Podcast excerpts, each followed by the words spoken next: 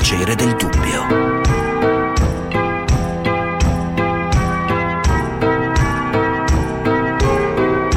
Di Gianluca Nicoletti. Un pass sanitario per un'estate più sicura. Il CTS sarà chiamato nelle prossime ore a esprimersi sullo strumento annunciato dal governo per rendere possibili gli spostamenti anche nelle regioni rosse e arancioni in vista delle riaperture del 26 aprile. La scommessa è renderlo operativo da maggio e servirebbe, nelle intenzioni dell'esecutivo, oltre che per spostarsi, anche per accedere a eventi, concerti e incontri sportivi. Attendere funzionerà con un'applicazione, forse la stessa app Io già utilizzata per il cashback, ma si valuta anche l'ipotesi di appoggiarsi alla tessera sanitaria sulla quale caricare i dati sulle vaccinazioni, a una card digitale o al QR code da poter consultare in tempo reale. Il pass sanitario spetterà ai vaccinati, ai guariti da Covid nei sei mesi precedenti il rilascio o a chi si sottoporrà a tampone risultando negativo almeno 48 ore prima. Ed ecco la notizia presa da Sky TG24. Avremo una miriade di colori di cui il verde si mangerà il giallo il rosso e l'arancione. E questo, diciamo, la nota di colore in questo immenso grigiore che ci eh, segue eh, da un anno circa. Il pass verde, il Green Pass, come lo dicono eh, quelli che già immaginano uno strumento tecnologico avanzatissimo. Sarà importante perché dividerà in due eh, l'umanità, quelli con il pass e quelli senza pass sentito, il pass eh, varrà sei mesi, varrà per i guariti, quelli che hanno già avuto il Covid, per i vaccinati, eh, 48 ore soltanto perché, perché ha fatto un test molecolare o antigenico rapido.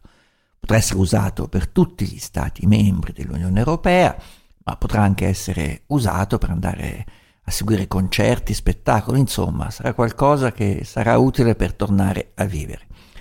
Due problemi si pongono. Cosa sarà questo pass? Avete sentito? Mille ipotesi. Eh, già cominciano a venirci brividi dal più profondo della nostra spina dorsale pensando all'app immuni, al cashback, eh, all'app io, eh, tutte queste cose che abbiamo via via nel tempo osservato.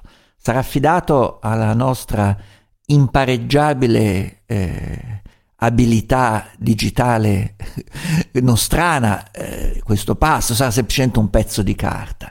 Attenzione, eh, non pensate che il pezzo di carta possa essere così alla leggera falsificato, ci sono eh, pene eh, gravissime, pesantissime, anche la detenzione per chi falsifica questo pass, perché è qualcosa di importante, diciamo che eh, la nostra resurrezione sarà basata sulla capacità e la coscienza che avranno i cittadini, primo di tollerare che ci siano privilegiati e non privilegiati, non per colpa loro, eh, eh, chi non è vaccinato non è per sua volontà che non è vaccinato, chi non ha avuto il Covid non è per sua volontà che non ha avuto il Covid e la questione del tampone mi sembra piuttosto transeunte e particolare. Voi come la pensate? Cosa immaginate? Cosa pensate?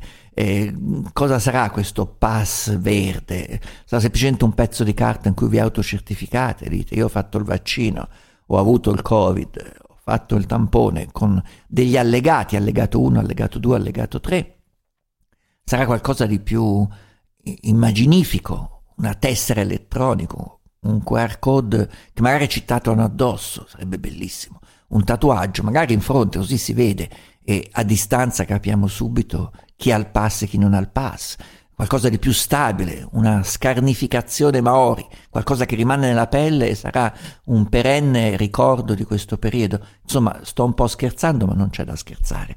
Questo è un tema che questa mattina ci appassionerà, quindi 80024 0024, avete proposte, suggerimenti, eh, timori, paure eh, su questo eh, pass verde, soprattutto pensate che e sia corretto e sia giusto avere uno strumento di libertà per qualcuno eh, mentre gli altri rimangono nel loro stato di eh, isolamento e di vita condizionata? Andrea Rossetti, buongiorno. Buongiorno, ciao Gianluca.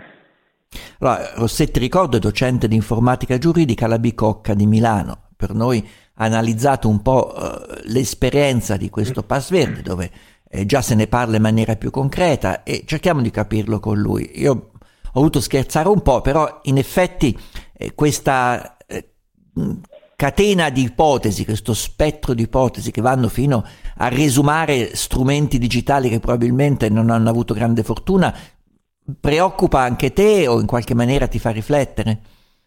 Ma mm, un, un, po' come al solito, devo dire, quando si app, eh, parla di applicazioni, di app, come si dice, connesse al, al trattamento di dati personali, io mi preoccupo un po' sempre. I miei amici mi dicono anche che mi preoccupo troppo, ma, ma non lo so, non credo, insomma, perché avere un'app implica anche che da qualche parte c'è un database che contiene tutte le informazioni che nell'app vengono mostrate.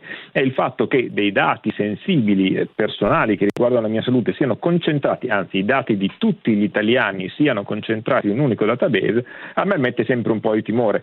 Lo ricordo, ma credo di averlo già fatto anche in una precedente trasmissione. I servizi segreti di tutto il mondo ultimamente mettono puntano l'attenzione proprio sugli attacchi che vengono portati ai sistemi sanitari, cioè ai dati che, ai sistemi sanitari che contengono dati ehm, che riguardano la salute dei cittadini. Perché? Ma perché questi dati sono estremamente interessanti. Eh, non è interessante tanto la salute ovviamente di Andrea Rossetti, quanto raccogliere grandissimi quantità di dati da sottoporre ad analisi per tirare fuori delle informazioni che effettivamente possono alla lunga danneggiare i diritti del singolo cittadino. E questa cosa a me fa abbastanza paura. Ehm, eh, teniamo conto che i nostri dati sanitari già sono presenti in rete, sono, insomma, l'ho controllato proprio poco fa, ma mia, nel mio fascicolo sanitario che, che, c'è in Lombardia, ma credo che ormai ci sia in ogni regione, io posso accedere ad una pagina in cui, eh, accedere con Spida in una pagina in cui ci sono le vaccinazioni che ho fatto, quindi c'è il vaccino che ho fatto la prima dose di AstraZeneca, la data e il, il lotto eh, di vaccini che mi è stato somministrato, quindi l'informazione lì c'è già. Eh, il problema di questi sistemi è che la rendono eh, un po' troppo disponibile in qualche maniera. Um, gli studiosi, il dibattito è acceso in tutto il mondo. Eh, eh beh, però scusa insomma. Andrea, tu puoi accedere sì. a, a, a, alle tue informazioni, ma non a quelle certo, di altri. Vuol dire che è facilmente solamente... aggirabile il sistema? No, no, no, no, ne facevo un esempio perché in realtà questi sistemi sono abbastanza sicuri. Non dimentichiamoci, non c'è mai niente di assolutamente sicuro quando parliamo di, eh, di, di informazione memorizzata in formato digitale. Però questi sistemi hanno, sono ormai collaudati da qualche anno, hanno sistemi di autenticazione almeno due livelli e comunque abbastanza robusti per quelli che ne sappiamo, quindi secondo me sono ragionevolmente sicuri. No? E qui effettivamente per accedere appunto ci devo essere io, io devo avere il mio cellulare perché devo accedere con speed, quindi devo avere anche uno strumento che mi generi la chiave speed per accedere. In realtà, insomma, hackerare i dati da qui non mi sembra impossibile, eh, ripeto, insomma, nessun sistema è assolutamente Beh, però sicuro, però all'estero c'è, qua, c'è qualche, qualche, esempio di eh, pass verde tecnologico. Eh, ho visto questa app eh, che da un paio di settimane funziona nello stato di New York, Excelsior Pass, eh, parla di un certo. sistema di sicurezza su tecnologia blockchain, quindi super controllato anche se, se è su piattaforma IBM. Qualcosa del genere ti risulta che nel mondo sia già in uso o perlomeno in sperimentazione? Allora, sono in sperimentazione, ma proprio questa mattina leggevo ad esempio un articolo del, pubblicato da uno studio dell'MIT che diceva insomma, che connette l'idea di blockchain, che è tendenzialmente un registro pubblico, a informazioni di questo genere, benché crittografato, cioè, pensarlo in questi termini è ad esempio un errore, perché ad esempio costruire una catena di blockchain è una cosa piuttosto complicata, non è affatto una cosa semplice, cioè è una, è una tecnologia che non è ancora sufficientemente consolidata, a differenza di altre tecnologie che invece lo sono. Insomma. Ecco. Quindi bisogna stare attenti anche a non rincorrere l'ultima moda. No? Noi abbiamo bisogno di tecnologie, quando trattiamo questo genere di dati, che siano tecnologie affidabili. Affidabili nel senso che non si bloccano in 2x3, eh, vi ricordate Windows all'inizio, no? chi usava Windows negli anni 90 era abituato ad avviarlo tranquillamente un paio di volte al giorno, un paio, almeno un paio di volte al giorno, adesso non succede più. Affidabile nel non senso parlarmene, che non ho, dovuto, ho dovuto ricomprare l'hard disk del mio Mac spendendo una cifra per poterlo usare dopo l'ultimo aggiornamento, quindi funziona per tutti. Anche, anche, il Mac tradisce a volte, sì. No, e, e, dall'altra parte... Dopo un po' numero certo di aggiornamenti ti dicono devi comprare l'hard eh, disk, eh, sì, devi, no, devi comprarlo più. nuovo, sì, no, non c'è niente da fare, non c'è niente da fare. Guarda. No, dicevo, adesso funziona bene. Anche nel eh, questo uno, non ci paga, che, diciamo subito che non prendiamo no, bustarelle da Apple prima che qualcuno pensi che ci paghi eh, Tim Cook eh, o no, ma, Bill Gates, insomma, eh, no, dicevo affidate. No, era per dimostrare che in realtà non esiste una tecnologia immutabile e che no, non è sottoposta esatto. comunque a continui aggiornamenti, quindi continui upgrade, quindi anche pensare che ci possa essere un dispositivo che poi rimane lì è un po' difficile, andrà aggiornato continuamente andrà comunque aggiornato continuamente in vari modi. Eh, teniamo conto peraltro appunto che adesso anche tanto per, per scrupolo a controllare, però le prime app, eh, quindi l'utilizzo del cellulare in questa maniera, inizia nel 2008 con l'introduzione di iPhone. No, prima il mondo esisteva senza app, venivano prodotti certificati senza app. No, di conseguenza, appunto, pensare a strumenti, se proprio è necessario creare uno di questi passaporti, fare questi passaporti, utilizzare strumenti a bassissimo tasso tecnologico, come si dice. No? Quindi, ad esempio, come dicevi tu anche tu all'inizio, un banale, tra virgolette, certificato, no? certificato stampato nei modi, magari in modi particolari, che sia difficile da falsificare, ma un, un, semplicemente un pezzo di carta che io quando non ho più bisogno banalmente banalmente lo butto via. No? Il mio, il mio si sta parlando di una tessera, dovrebbe fare poste italiane, tipo una carta di credito, ma che questa già però ci vorrebbe dei mesi per farla, immagina, esatto. per distribuirla. Quella darebbe un po' più di sicurezza, però ti tieni una tesserina con un QR code, e magari, non anche, lo so. Anche qui il problema però è che il QR code cosa fa Gianluca? Mi connette a un archivio centrale in cui sono registrati tutti coloro che si sono, che si sono eh, vaccinati. Invece il, il, il, dato che rilascia il mio medico, cioè il certificato sul pezzo di carta che mi rilascia, dico, eh, il, il mio medico di base, in realtà è un pezzo di carta che fa unicamente riferimento al già citato eh, fascicolo elettronico, no? fascicolo ehm, eh, sanitario elettronico. Non dovrei creare un altro database per eh, andare a pescare queste informazioni col QR code, perché comunque le tecnologie che ho visto, insomma, che sono state proposte prevedono proprio questo. No? Io devo in qualche modo duplicare centralmente i dati di coloro che si sono eh, vaccinati e poi tramite un'app, che però è veramente l'ultima ruota del carro, tramite un'app io posso accedere in ogni momento a queste informazioni e mostrare. Pronto? Pronto? Sì. Ti ascolto, eh, ti ascolto no, bene. Scusa, eh, e, e, mostrare, dicevo, il fatto che io... Devi eh, comprare l'hard disk, sono, non ci sono santi. Effettivamente vaccinato, no, perché cambiato il cellulare, forse è quello. e mostrare che sono stato vaccinato. No, e, e, questo è sempre il problema, il fatto che io concentro tutti i dati, di tutti i dati sanitari delle persone in un unico luogo che è facilmente, più facilmente attaccabile proprio perché è un unico luogo. Non sono distribuite queste informazioni. Dietro c'è anche un problema non piccolo di data governance. No? In che senso? Nel senso che dal momento che la sanità in questo momento è eh, regionale, Ogni regione ha il proprio fascicolo sanitario e io non sono certo che i dati, ad esempio, del fascicolo sanitario di Regione Lombardia siano interoperabili con i dati del fascicolo sanitario di Regione Veneto. Dico due regioni ovviamente a caso, eh, per carità, vale per qualunque altro. Io di questo non ne sono sicuro, no? perché il, il mod, dal momento che la sanità appunto è regionale, ogni regione può avere deciso di usare un sistema diverso per memorizzare queste informazioni. Devo dire Quindi, che il problema ripeto, se lo pongono anche oltreoceano. Tu mi hai girato stamattina certo. l'articolo del New York Times Times, della divulgatrice eh, più, più, più, importante giornalista che esatto. è Shiro Vaid, che dice questo problema eh, mi preoccupa moltissimo, è un campo minato politico, culturale, etico e legale. Vediamo di capire esatto. perché lo vede così anche, anche dal punto di vista eh, l'osservatrice degli Stati Uniti. Ma allora, teniamo conto che negli Stati Uniti i, i, cittadini hanno molta più paura rispetto a noi dell'intrusione che lo Stato federale, quindi lo Stato centrale, può avere nelle loro vite.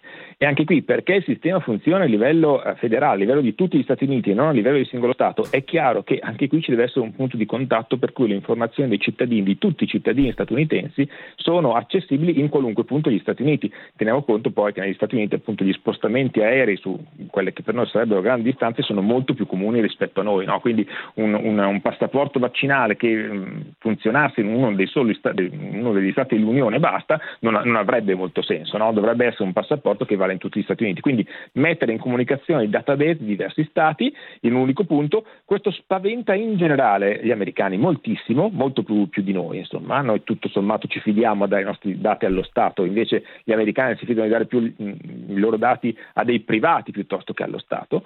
E, ehm, il problema di carattere etico, anche qui, è l'uso che di questa massa di dati si può fare eh, attraverso le tecnologie dell'informazione che oggi vanno un po' sotto il generico nome no, di intelligenza artificiale, ma che alla fine sono sistemi attraverso i quali io tratto enormi quantità di dati per trarne informazione che un, un umano che esaminasse questi dati non sarebbe in grado di trarre. Allora Andrea, ci conto... fermiamo un istante eh, per dare la linea all'informazione della borsa. Una sola riflessione mi veniva di fare mentre tu parlavi quanto era più facile, quanto sarebbe più facile dimostrare le nostre antiche vaccinazioni, tipo l'antivaiolosa, che ho un gibollo sul braccio che ancora si vede, l'ho fatto da bambino, e quindi evidentemente è incontrovertibile. Fosse possibile fare così anche con il Covid, probabilmente avremmo meno problemi. Ci fermiamo un istante.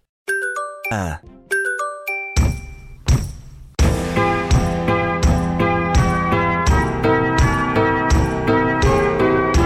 Melog 80024 0024 stiamo parlando del pass verde, ancora oggetto non definito nella sua sostanza materiale.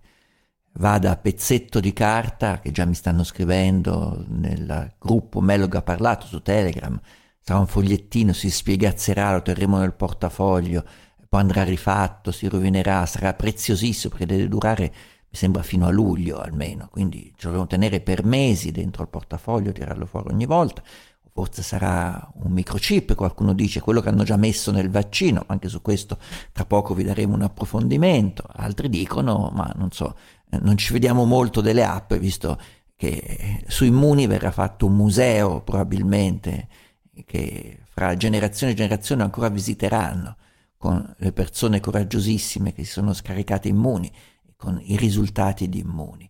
Sentiamo qualche ascoltatore. Franco d'Ancona, buongiorno. Eh, buongiorno Nicoletti, buongiorno. Senta, io parto da un altro concetto, da una cosa molto più semplice, le cose semplici sono quelle più... Insomma, questo provvedimento è incostituzionale. Noi abbiamo il libero spostamento sul territorio nazionale per Costituzione. Siccome i vaccini non sono sicuri al 100% perché le stesse case mm. farmaceutiche dicono che 95-60%. Sì. Allora, eh, ecco, allora è il motivo proprio che chi di dovere, avvocati, magistrati, bisogna fanno ricorso perché questa qui è una forzatura alla democrazia. Questi Lei di quelli che quando la ferma la polizia per strada per capire come va in giro dice io sono un libero cittadino in nome della Costituzione, lei ha fatto un giuramento, no, non può fermarmi. Allora, allora, lei, lei, deve sapere che io ho fatto il carabiniere, ho fatto giurisprudenza, quando mi fermo dico buongiorno, scendo dalla macchina e sento quello che dicono, poi dico mi scusi se ho sbagliato mi faccia la multa. Io sono un cittadino così, però bisogna rispettare la Costituzione. Sì, però Capisce? lei si rende conto, proprio da ex carabiniere, che c'è uno stato d'emergenza, eh, la Costituzione no, eh, ammette quale? la libera circolazione non in circostanze come queste, eh, se c'è una pandemia è logico c'è un piano sanitario che dice ai cittadini ah, statevene a casa eh, fino a ordine contrario, mi sembra una cosa abbastanza, abbastanza scontata, eh, so che ci sono rivolte continue su questo, però mm, ritornare ancora a mettere in dubbio questo mi sembra fare un po' un passo indietro. La Costituzione eh, prevede tante bellissime cose, ma in tempo di pace e serenità. Eh, non siamo in tempo di pace e serenità in questo momento. Comunque lei ha il suo, ha il suo parere, l'ha espresso, è, è il parere eh, di una fetta di cittadini, è giusto che venga, venga espresso. Gianluca da Milano. Sì, buongiorno. Senta, io ho due piccole considerazioni velocissime. Io eh, ho praticamente mia mamma che ha 82 anni, no? E gli ultra ottantenni praticamente hanno, sono stati tutti vaccinati. Presumo che sia più veloce. No, no, tutti vaccinati questi... magari, no, non credo magari, appunto. No, no, magari tra un mese spero che lo siano. Sì, okay. diciamo come ipotesi, il giorno che saranno come tutti ipotesi, vaccinati. Ecco, spero che siano, che siano questi dati, che siano caricati tutti e disponibili sulla tessera loro, la tessera sanitaria, perché sennò vorrebbe dire che tutti gli ultra ottantenni dovrebbero disporre di un telefono mh, al mare, cosa che non è vera in Italia, per cui, e, e scaricare le app relative. Questa sì, ma ancora, vedi, ancora sono, delle ipo- sono delle ipotesi però, sì, sono sì, delle ipotesi sì, che stanno no, facendo. Per fare la cosa facile, per la, la, cosa secondo me più semplice è caricare. La tessera sanitaria ce l'hanno tutti, sanno che cos'è e se la portano in, dietro, insomma. Questo è uno. L'altra, velocissima anche questa, è che si potrebbe creare la situazione che per andare a vedere un concerto, una partita, cosa che in teoria andrebbero a farli tutti quelli che non sono ancora stati vaccinati, bisognerebbe fare un tampone 48 ore prima, per cui magari eh, può succedere che costa di più fare il tampone che neanche il biglietto della partita piuttosto che del concerto, piuttosto che... Ecco, questa situazione qui è abbastanza... Sì, se uno va a farlo privatamente, strana, in effetti è vero. Si verificherà, cioè questo costo lo subirà la persona o, se lo, cioè, o, o, o non so, o lo pagherà lo Stato? Perché se io vado a vedere 10 sì, concerti, po- che potrò andare a vedere, ogni, in, so, in 15 giorni dovrò fare tre tamponi, pagherò tre volte il tampone e il biglietto Qualcun altro mi pone anche il problema, dici sono vado all'estero usando il pass nella modalità tampone. Eh, però se sto all'estero una settimana e vado in vacanza, quando torno devo rifare un altro tampone dall'altra parte per entrare, probabilmente sì. Allora, Andrea Rossetti, velocemente, eh, c'è il rischio, eh, come ha detto il primo ascoltatore, eh, di sollevazioni sull'antincostituzionalità eh, di, di questo pass, l'ex carabiniere parlava in generale di tutto, era delle persone che pensano che anche il lockdown le limitazioni faccia, siano dei, eh, degli attentati alla Costituzione. Esiste anche questa corrente di pensiero, ma nel caso diciamo della possibile app o del possibile certificato, non è una discriminazione, mi ponevo io il problema eh, nei, nei riguardi di chi eh, vorrebbe avercelo ma non ce l'ha semplicemente non per colpa sua, perché non è stato ancora vaccinato, ad esempio. Allora, in generale in situazioni di emergenza, come dicevi tu, insomma, è dentro l'intera situazione di emergenza, i problemi che diceva il signore prima sono, no? perché siano limitati a questo, a questo periodo. Ehm, eh, effettivamente il problema potrebbe dipendere invece dal fatto che io voglio essere vaccinato e non sono stato vaccinato. No? Qui, qui, viene effettivamente alcuni cittadini eh, hanno un trattamento completamente diverso dagli altri, ma non per l'ordine di volontà, ma per l'impossibilità proprio di accedere al vaccino. Eh, una regione più attrezzata è... delle altre, parliamo sì, proprio in termini sì, certo, concreti. Ma, ma, per un sacco di, di motivi diversi, insomma, no? io, non, io, voglio vaccinarmi, ma per un motivo o per l'altro non posso vaccinarmi. Ed effettivamente questa impossibilità non, eh, mi rende diverso rispetto agli altri cittadini che invece si sono vaccinati e possono liberamente muoversi sul territorio nazionale. Questo direi che è situazioni problema, veramente è un problema di fatto. Al limite, questo, no? al limite de, de, de, del dramma, coppie in cui lei è dottoressa, è vaccinata, lui certo. è eh, diciamo autore radiofonico non è vaccinato, e dico dobbiamo andare in vacanza, che facciamo? Parte lei e lui certo. rimane a casa, ecco certo. per dire. No, no, ma questo, mm, ripeto, questo è, secondo me è il vero problema, nel senso che prima di istituire un passaporto lo Stato dovrebbe aver dato a tutti coloro che vogliono la possibilità di vaccinarsi. No? Questa mi sembra una precondizione, non l'abbiamo citata neanche all'inizio, ma perché sembra evidente. No, nel momento in cui effettivamente io non posso accedere a queste cure, è chiaro che non mi si può chiedere no, la, un documento che testimoni che io le ho fatte, perché anche se volevo farlo non ho potuto farlo. Direi che il vero nodo è questo qui, ancora una volta è questo, perché abbiamo visto che in molti e diciamo, casi... questo nodo, rimane in qualunque modalità sia espresso certo, questo certo, pass verde. Certo anche un pezzo certo, di carta. Certo. Perché io sono in, sicuro che qualcuno, quando aprirà il portafoglio dirà io ho il pass verde, ci sarà dietro un'altra persona e dice sì, perché tu hai avuto la possibilità di vaccinarti. Certo. Io mi sarei voluto certo. vaccinare. Eh, oppure tu hai avuto il Covid, ma non è colpa mia se non l'ho avuto e non posso certo. eh, essere discriminato per questo. Sentiamo Gianluca da Milano. Gianluca? Gianluca aveva già parlato? Aveva già parlato. Aveva già parlato, Gianluca aveva già parlato. E allora vi, vi, anticipo quello di cui parleremo, poi magari in maniera più diffusa, non abbiamo tempo nell'ultima parte.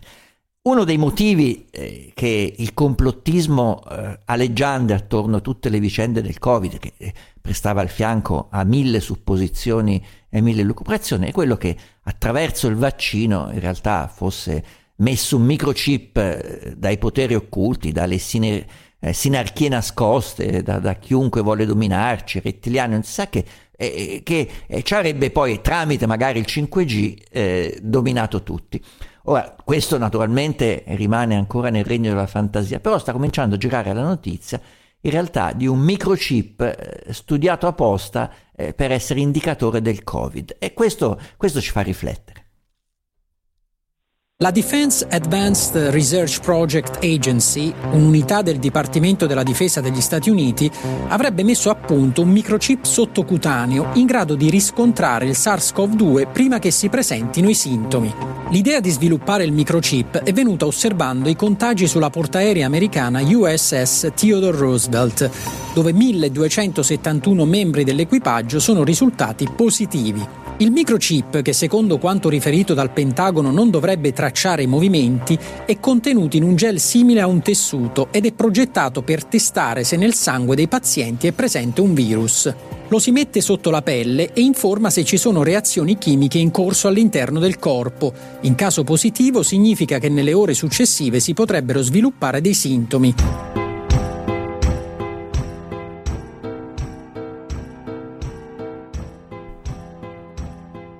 Avete visto? Riappare l'idea del microchip, il terrore del microchip e tutte le profezie sul microchip sembrano essere avverate? Ve lo riveliamo fra un istante, se le cose stanno proprio così.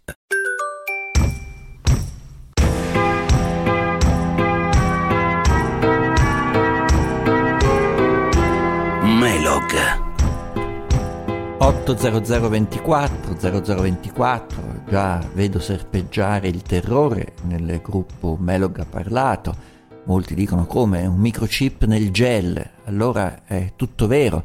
Il gel che usiamo per disinfettarci le mani potrebbe contenere un microchip. Altri temono addirittura l'inserimento nel microchip in gel per usi più promiscui ed intrusivi. No, non è così esattamente, o perlomeno non penso che le cose stiano veramente così. E sentiamo eh, di cosa realmente si tratta, qual è diciamo, l'informazione reale su questo microchip del Pentagono, da David Puente. David Puente, buongiorno. Buongiorno a tutti. Ricordo che è responsabile di fact checking di Open Online e sicuramente si sarà documentato sul gel con il microchip. Sì, sostanzialmente quello che viene iniettato appunto questa, eh, in questa nuova tecnologia in realtà non è un chip. Si tratta semplicemente di un sensore, una, una, striscia di idrogel, un po' come quella appunto che usiamo per le lenti a contatto, avete presente quelle morbide. E sì. Il gel poi è infuso con delle sostanze chimiche, cioè riescono a intercettare dei segni di infezione. Cioè una cartina al tornasole più tecnologica, ecco, una cosa del sì, genere. Per, esatto, però l'unica cosa vera, tecnologica in tutto questo, in realtà è un rilevatore esterno in superficie, quindi quello che viene sostanzialmente inserito è una piccolissima striscia di gel che reagisce alle sostanze chimiche che abbiamo nel corpo appunto attraverso la pelle e a quel punto, passandoci sopra con questo, con questo rilevatore, ti indica se c'è qualcosa che sta avvenendo nel corpo. È tutto qua, non è niente di tecnologico, non contiene all'interno batterie, bovine, elettronica, è semplicemente un Ma Perché allora lo chiamano microchip e tutta l'informazione titola microchip sottopelle che prevede il Covid? Cioè, ma, ma perché? Eh, no, io... è, una, è, una, domanda che mi faccio sempre di come a volte i titolisti o interpretino o ricevendo magari una notizia all'estero in cui parlano di microchip, allora a quel punto diventa microchip per tutti. A volte basta semplicemente un articolo che, che diciamo non indaga abbastanza, magari è sfuggito a qualcuno in televisione, sì, la DARPA sta facendo un microchip, però poi andiamo a vedere i video in cui presentano questa tecnologia, andiamo a vedere le interviste che presentano questa tecnologia e ti fanno pure vedere che l'unico sensore, l'unico diciamo, rilevatore, l'unica parte elettronica è esterna e serve semplicemente per vedere se abbiamo un qualcosa che forse potrebbe essere la Covid. Non sono neanche loro certi, è una cosa che si spera per il futuro. Si sta studiando allora una sorta di indicatore, un reagente che passa attraverso un gel con eh, eh, tecnologia avanzata che segnerà se noi entriamo in contatto con un virus, ancora non è sicuro. Quindi non esiste nessun microchip sotto pelle, eh, usate tranquillamente tutti i vostri gel eh, abituali, non ci sarà il microchip, anche perché devo dire Davide, leggo addirittura confermano che non ci traccerà, non servirà il tracciamento, che mi sembra che come fa a tracciare a questo punto un indicatore di contatto di virus influenzale mi sembra impossibile. Ma eh, ci sono tante teorie di complotto sui microchip, sempre sulla questione che ci tracciano, che ci raccolgono i dati. Abbiamo prima sentito l'altro ospite che parlava appunto di che ci sono già tanti dati no- nostri già in mano alle istituzioni, ma questo è da tempo, noi siamo già tracciati per un sacco di cose. Non interessa neanche che cosa fai tu domani, se sei andato in bagno o se sei andato a comprare le sigarette. Ah, qua interessano al massimo i grossi dati. Se noi pensiamo a una situazione in cui abbiamo un database nazionale sulle vaccinazioni, uno può anche dire, boh, vediamo se un ente straniero, un'azienda straniera intercetta questi dati, che cosa ne può fare? Può eventualmente proporre un vaccino, può eventualmente proporre un qualcosa. Venderci vaccini, dice... certo, sicuramente. Esatto, sì. per queste cose qua, ma il fatto che non è che il governo o il Pentagono vuole sapere se voi andate in bagno. Ecco, facciamola proprio così in maniera anche abbastanza ridicola, perché tutta la questione di per sé è ridicola. E abbiamo paura di tecnologie che a volte invece potrebbero addirittura salvare la vita.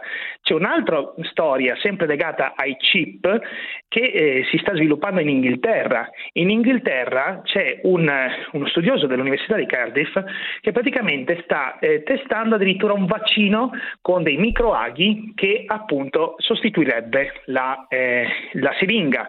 Allo stesso tempo, che cosa fa questo vaccino, questo, questa sorta di sostituto della siringa?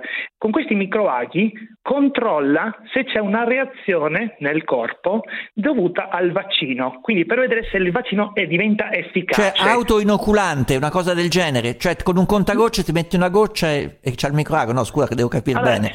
Allora, abbiamo presente i cerotti, quelli fam- famosi che si parlava appunto del, per i fumatori con la nicotina. Ecco, ah, certo, la sì, cosa chiaro. sensazionale potrebbe essere appunto questa, che appunto questi cerotti intelligenti con dei microaghi li mettiamo noi stessi nel nostro, nel, nel nostro braccio, eccetera, e ci inoculiamo noi il vaccino e ci autovacciniamo es- come il cerotto anti- anticoncezionale che mettono molte signore eh, attaccato addosso che quando ecco, si spogliano c'è questa pecetta da qualche simili. parte tu capisci che, che, che, tranqui- che stai tranquillo ecco. esatto. Ho capito, stanno cercando di unire questo stanno cercando di unire questa tecnologia a quella della, eh, delle analisi per esempio, un'altra università, sempre che stanno collaborando, queste due università, quella di Londra e quella di Cardiff, perché lo stesso cerotto allo stesso tempo nel giro di 24 ore può, collegato a una macchina, darci dei risultati, ma questo veniva già studiato in passato, in questa sorta di cerotto, chip eh, sovracutaneo, non è eh, subcutaneo, è proprio esterno, come un cerotto che può essere tolto in qualsiasi momento, che ti fa anche l'analisi per vedere qual è il risultato che si ottiene attraverso un'iniezione o comunque la, la, la somministrazione di antibiotici. Questo che cosa comporta? Che se noi, una, se noi siamo ospedalizzati perché abbiamo un problema batterico, loro possono sapere in tempo quasi reale qual è la dose, se è stata giusta, sbagliata di antibiotico che ti hanno dato e ti risparmia un sacco di tempo invece di andare a fare le analisi del sangue in cui ti devono. Eh, prendere tutti, sono tutti gli studi quella che chiamano medicina predittiva che sono tutti sistemi che ci danno delle indicazioni in anticipo senza che noi dobbiamo muoverci, andare all'ospedale, farci le analisi, chiedere le analisi, far aspettare, fare la fila e via dicendo. Mi sembra molto chiaro, mi sembra anche interessante che si muove comunque la tecnologia su territori eh, che probabilmente eh, sarebbero stati comunque calcati, ma in questo momento diventano interessanti perché eh, potrebbero prospettarci una vita più facilmente eh, virante alla normalità. Sentiamo Claudio da Roma. Intanto grazie David Puente. Claudio da Roma. Buongiorno, buongiorno a tutti gli ascoltatori e a lei. Eh, guardi, io sono molto scettico su questo tipo, questo tipo di, di, di apparecchiature.